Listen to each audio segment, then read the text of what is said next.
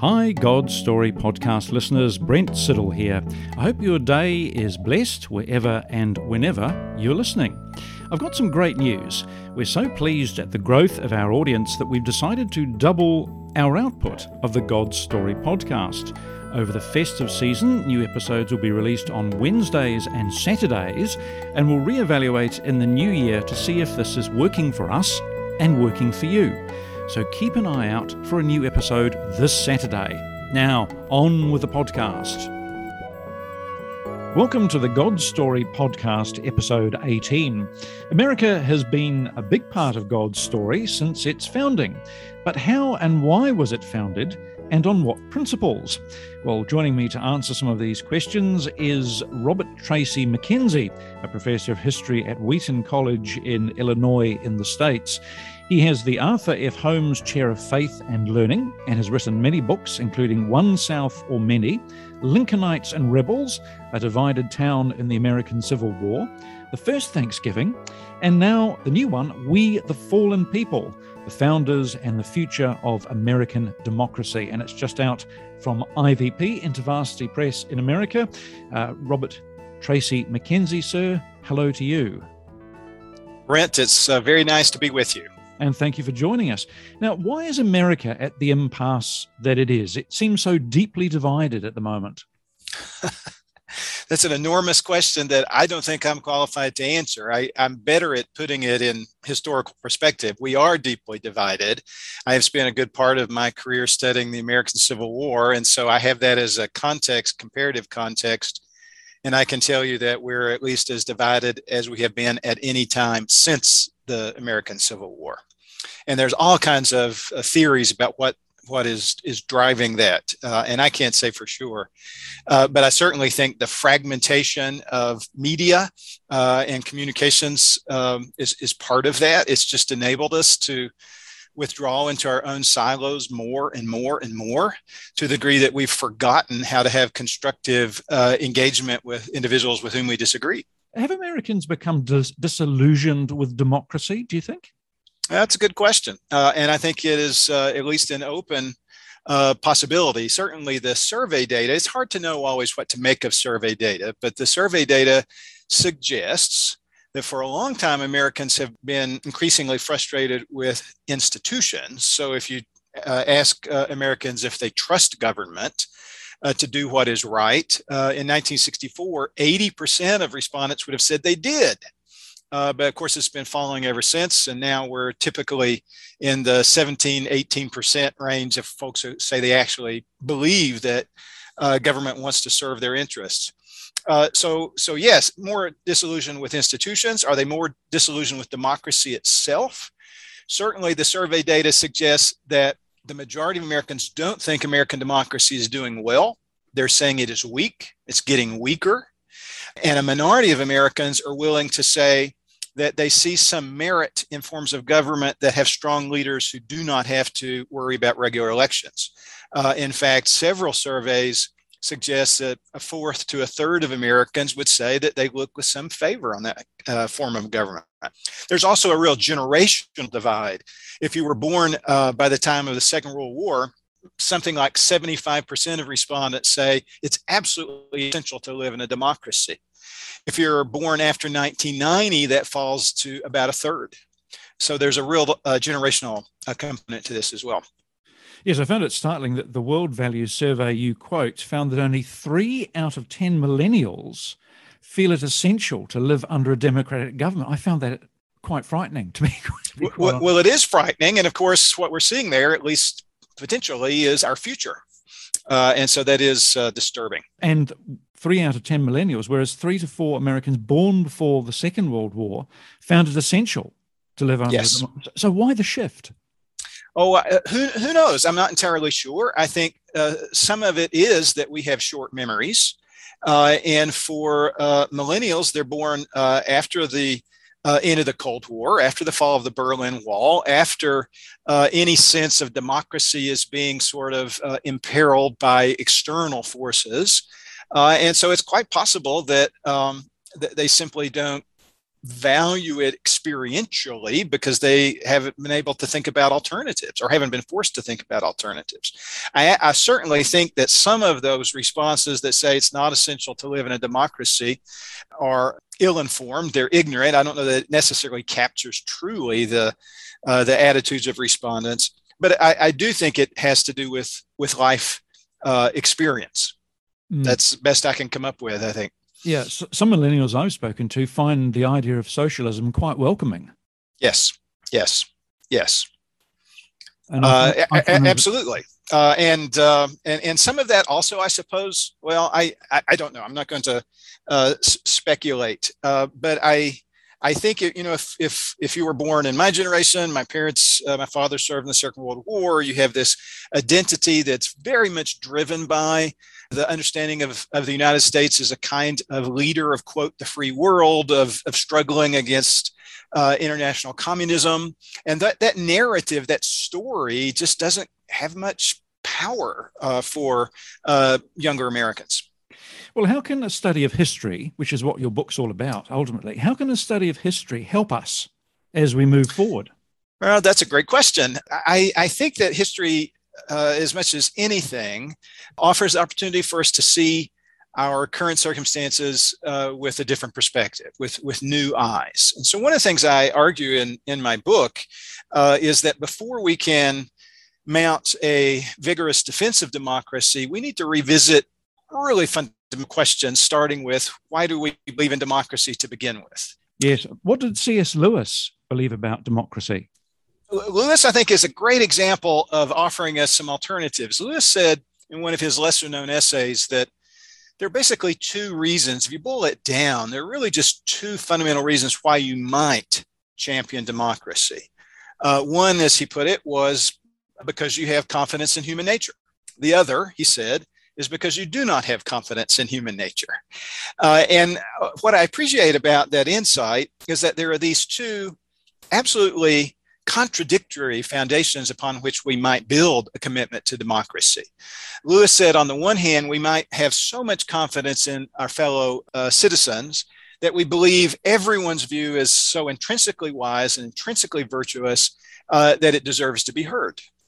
On the other hand, he said, we might think that we are, these are his words, we are all so wicked that none of us can be trusted to exercise great power over uh, other citizens. Lewis said the first is what he called the false romantic understanding of democracy. The other is the one that he said conformed to Orthodox Christian teaching. And so part of what I wanted to do in the book is just to challenge, particularly Christian readers, to ask themselves, why is it that I automatically believe that majority rule is the way to go? And I suspect that more often than not, whether we realize it, we've fallen into a trap of thinking it's because of the intrinsic virtue of humanity more than the idea that it's a, a helpful antidote to the fallenness of humanity. Yes. How does an understanding of the fallen nature of humanity help us in our political thinking, do you think? Well, you know, I don't think it automatically has to, but if we begin to be more self-conscious about the assumptions that we're bringing to bear, I think in, I think it can.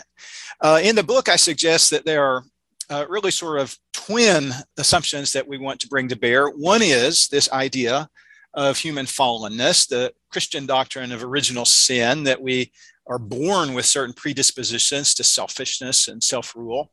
The other is the idea that we're all created in God's image. And again, to quote Lewis, we'll never meet a mere ordinary human being. We, we all are precious image bearers.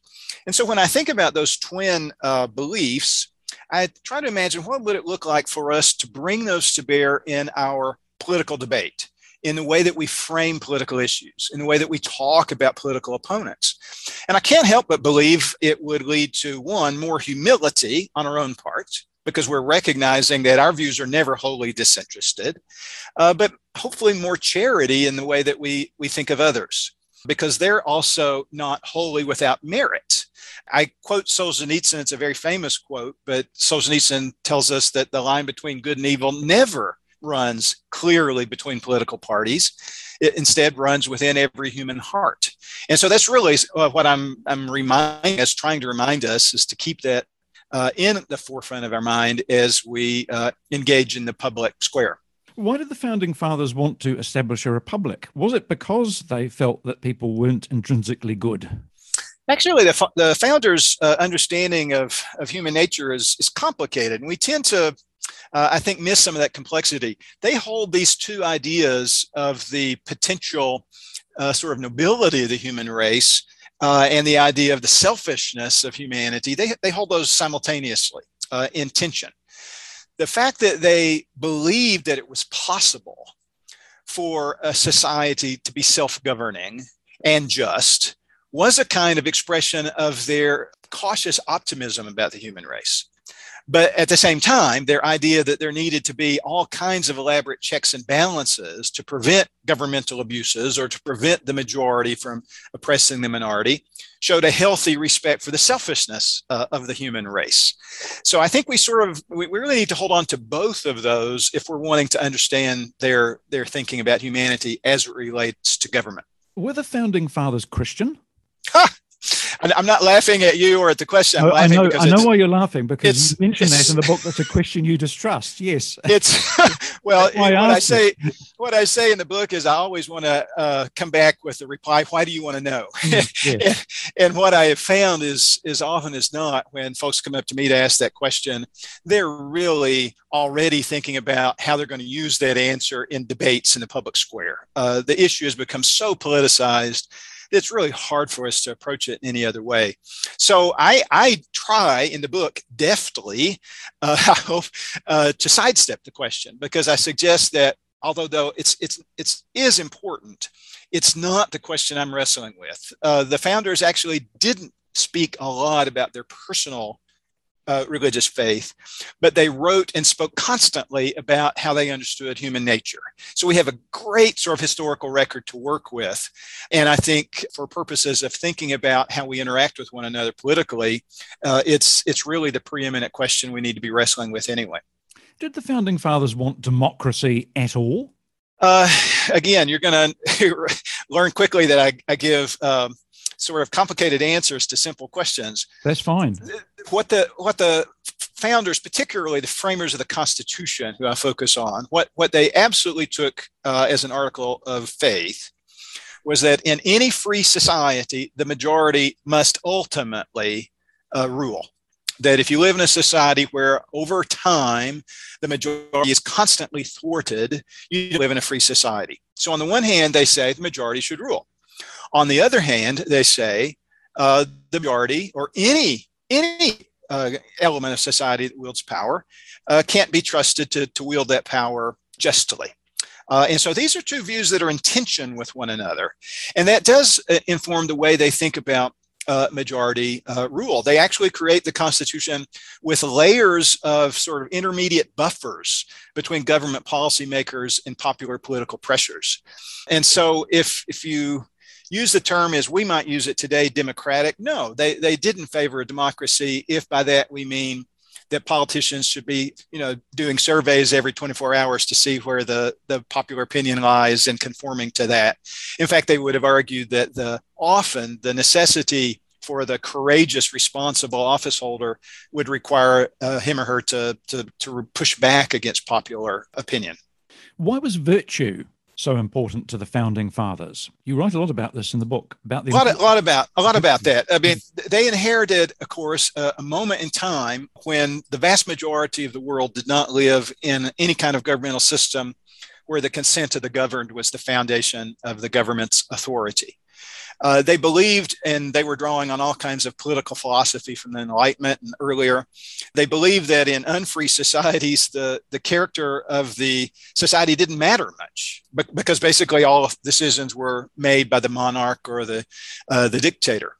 But as you move toward a freer society, they believe if such a society is to flourish, there is more and more responsibility on the shoulders of the uh, electorate, which meant uh, you needed to hope that uh, individuals would be guided in their decisions, uh, in their policy preferences, uh, by some sort of concern for the welfare of, of their fellow citizens. So they define virtue, I mentioned this in the book, in a way that we tend not to use it today. Virtue meant self denial, virtue meant putting the, the welfare of the uh, community above one individual welfare. And do absolutely exalt virtue as, as something to be pursued, as something to be promoted. What I do also point out, though, in the book is that they were pretty sure it was in short supply. While they very much wanted to promote it, they were not under illusions that it was widespread. So, how did the founders then frame the Constitution? This is something that always fascinates me. How, how did the uh, founders frame the Constitution to take into account our sinful and fallen nature? Well, I mean, there's a, a variety of ways that they do that, but we can sort of put it into two categories. Uh, James Madison, who was one of the prominent uh, authors of the of the Constitution, said that the challenge for for government uh, architects was to design a system uh, that would allow the government to control the governed, but which would also constrain the government to control itself. So uh, he's advocating checks on power, whether it's wielded by an electorate that uses government as its instrument, or wielded by policymakers who use the power of government uh, to possibly oppress uh, the people. So we see it in a, in a, variety of ways. There are these elaborate layers that separate policymakers from the pressures from the constituents. Uh, the Constitution, as it's originally designed, calls for the direct election only of one House in one branch of this tripartite government. And that's the House of Representatives. The Senate would not be popularly elected. The president would not be popularly elected. And in fact, the, the members of the Constitutional Convention actually were quite blunt at how they didn't think popular election of the president would ever be a good idea. And then, of course, uh, judges, federal judges, would not be popular elected. But then when it comes to the government itself, the whole system of checks and balances, of separation of powers, which I joke with my students is something we all learn in our early years uh, and then move on, that those facets of the Constitution only make sense when we recognize that they fear the concentration of power and they expect the concentration of power unless there is some sort of mechanism to prevent it. So those would be classic examples. The, the president can't act, is not supposed to act, at least in the international sphere, without the approval of the United States Senate. The president can veto congressional acts and, and so forth. How did Andrew Jackson, because he's a, he seems to be a, a seminal figure in all, on all of this, in the change of thinking about people and about people's virtue, how did he embody the rise of democracy in the states? Yeah, and I think that's a good way that you put the question, Brent. I think he embodies changes that had been gradually unfolding, and then he just sort of powerfully manifests them or models really them. colorful character. Very colorful, uh, very colorful uh, character. You know, fights in multiple uh, duels, uh, has a very colorful, colorful vocabulary. Um, an individual born in poverty. Uh, his father dies before he actually is born. He is orphaned and left alone in the world by the time he's a young teenager, has almost no formal education whatsoever, but he rises, of course, ultimately to prominence both as a military figure uh, and then as president uh, of the United States. That uh, sort of uh, rags to riches story sometimes we associate with the essence of a democratic society. But I think uh, more significantly than that is the way that Jackson talks about the uh, aspects of human nature. He is really the first national figure uh, to suggest uh, that people are naturally virtuous, that the majority is automatically clothed with moral authority. He's the first president in the United States history who will appeal to a popular mandate when he is a candidate for reelection in 1832, he's taken a particular position on a controversial policy issue. And when he's reelected, he says the, the reason the public reelected me is they agreed with me. Uh, and so now I'm going to uh, move forward aggressively. And anyone who stands in my way is uh, defying the American people. Uh, and so he, he actually models a lot of uh, approaches that we come now to take for granted, but they're very new uh, at the time that he introduces them. Yes, for a man who was such a populist, he seemed to struggle with authoritarian tendencies all his life, didn't he, Paul? He, he, he does. He absolutely does. You use the term populist. That is one of the ways that I characterize Jackson. I think he was the first populist American president. He was the first public figure of his prominence to frame issues, a struggle between the people and some element that was threatening the people's uh, well being. Uh, and yet, uh, I actually think Jock Jackson is a kind of um, cautionary tale to us because he shows that that popular movements sometimes are attracted to authoritarian figures, and that actually is how I understand Jackson. uh, he has no patience whatsoever uh, with any who would brook him. He assumes that there are no ethical reasons for disagreeing with him. Anyone who disagrees with him is doing so for insidious purposes, for their own selfish ambition or agendas. Uh, there is no virtuous argument uh, that doesn't agree wholly with, with his own. Uh, he, he sort of perfected these views uh, as a general in the United States Army. Uh, he basically risks uh, international incidents at least twice when he's president, invades uh, Spanish controlled area on two accounts, executes two British uh, nationals on his own authority at another time. Uh, and so he was a loose cannon, and he was thought of as a loose cannon at the time by those who feared him. But he was also adored by many who saw him in some sense as sort of embodying their, their sense of, of worth and value as common Americans. It's interesting because you write about uh, Tocqueville, don't you, and, and his political philosophy. Why, why did he, Tocqueville, think that democracy could turn into tyranny? Great question. And, and the answer is because of a way that Tocqueville conceived of democracy, which I argue is not very common, at least among typical Americans today. Uh, I think most Americans today would say that democracy, to the degree that it is realized, is intrinsically good that there are problems in a society that probably means we are not democratic in places where we need to be. And Tocqueville did not impute any moral dimension to democracy. He said democracy is morally indeterminate. It is simply the rule by the majority. And so, uh, if you accept that, uh, then we have to acknowledge that uh, democracy can lead to morally very just outcomes and morally horrific outcomes. And it would be inappropriate to say one of those was democratic and one was not. Uh, we would say they were both democratic. Uh, and so that is his foundational sort of assumption, and it forms all the way that he thinks through the issue uh, as he observes it in the United States. Well, how can we best think Christianly then about democracy? Well, I think the, uh, the place to begin is to acknowledge that we're always, whether it's explicit or not in our minds, we're beginning with an assumption about human nature uh, in the way that we think about this. Uh, and I think Lewis is right that it's probably one of two options either uh, confidence in human nature or some doubt about uh, human nature. And so I think we start by being aware of what our assumptions are. Uh, then hopefully we uh, try to hold those assumptions up to the scrutiny of Scripture and believe that we have a, a warrant from divine revelation to ha- have the view that we hold. Christians are still not always going to agree uh, on this, and I'm aware of that. What I'm most concerned about is when, as Christians, we really don't even think through the assumptions that are guiding our behavior. All too often, I fear we're, we're sort of catechized by various public celebrities or, or political figures or uh, cable news celebrities. Uh, and I think that's a that's not a wise course to go down. Well, how then do we move forward? How is how is the United States to move forward, Robert, in the next few years? Do you think? That's a great question, and I, and I think I don't have the final answer. I just have some thoughts. I think the first step is acknowledging that that democracy is very fragile. We just cannot assume that the United States has crossed some threshold that means uh, there's no going back. Uh, that we will always be a society more or less uh, devoted to a, a, free democratic society. So we start there. Uh, our system is not to be taken for granted. Uh, beyond that, I, you know, I wrote the book because I was even more than my concern for democracy. I am deeply concerned for the testimony of the church. Uh, and so a lot of my counsel would be uh, for Christians as we think about the testimony that we have in the public sphere. Uh, and I have several uh, thoughts. I think one, we need to take seriously the uh, relationship between an understanding of human nature and, and our political system. To the degree that we believe that, we each bear some marks of the fall, that our character is distorted by sin nature.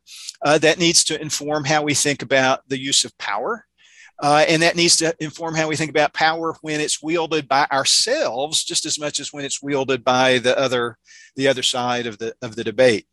Uh, I think we need to be very careful about entering into close alliances with a particular political movement, party, or politician. Because, as, as Tocqueville argued, that often uh, is um, something that is more driven by convenience than by principle. Uh, he was writing, of course, from the vantage point of uh, France at the time. Uh, the monarchy had been allied with the Catholic Church, and when the monarchy collapses, it really has a devastating effect on the church. And he worried that uh, anytime Christians connect themselves too closely to political movements, they are, to use his words, lashing themselves to a cadaver. God promises the church to be eternal. He makes no such promises about these political institutions. The one final thing that I would mention is, is I just think we need to take our rhetoric seriously. I, th- I think one of the things that Christians in the United States have fallen into recently is I think it's a trap. It's the idea that we need to focus on results. What will a particular candidate deliver? Uh, and if that candidate's policy proposals are ones that we can endorse, then the language that is used, the way those issues are framed, is just irrelevant. Uh, just turn the volume off if it bothers you, as long as the outcome is good. And I think that's very short sighted because we're actually testifying to the world how we understand ourselves and uh, our fellow citizens in the way that we talk about one another. And too often today, that means referring to others as enemies, uh, as individuals who don't cherish anything worthy of defending, who hate everything that we believe is honorable. Uh, and it really externalizes evil. It's, it's saying that all we have to do is just to get those people out of power, get these others in power, and everything will, will turn out right. Mm. Robert Tracy McKenzie, Professor of History at Wheaton College in Illinois in the States. And uh, thank you for your time. He's the author of this new book from IVP America we the Fallen People, the founders and the future of American democracy. Robert, thank you so much for your time. Brent, it was my pleasure. Thank you so much. We hope you've enjoyed this episode of the God Story Podcast. To ensure you never miss an episode, please subscribe. And if you're enjoying the podcast, please take a moment to give us a rating and leave a review. This will help more people discover God's story for themselves. If you'd like to get in touch or learn more, please visit godstorypodcast.com. We'd love to hear from you. That's godstorypodcast.com.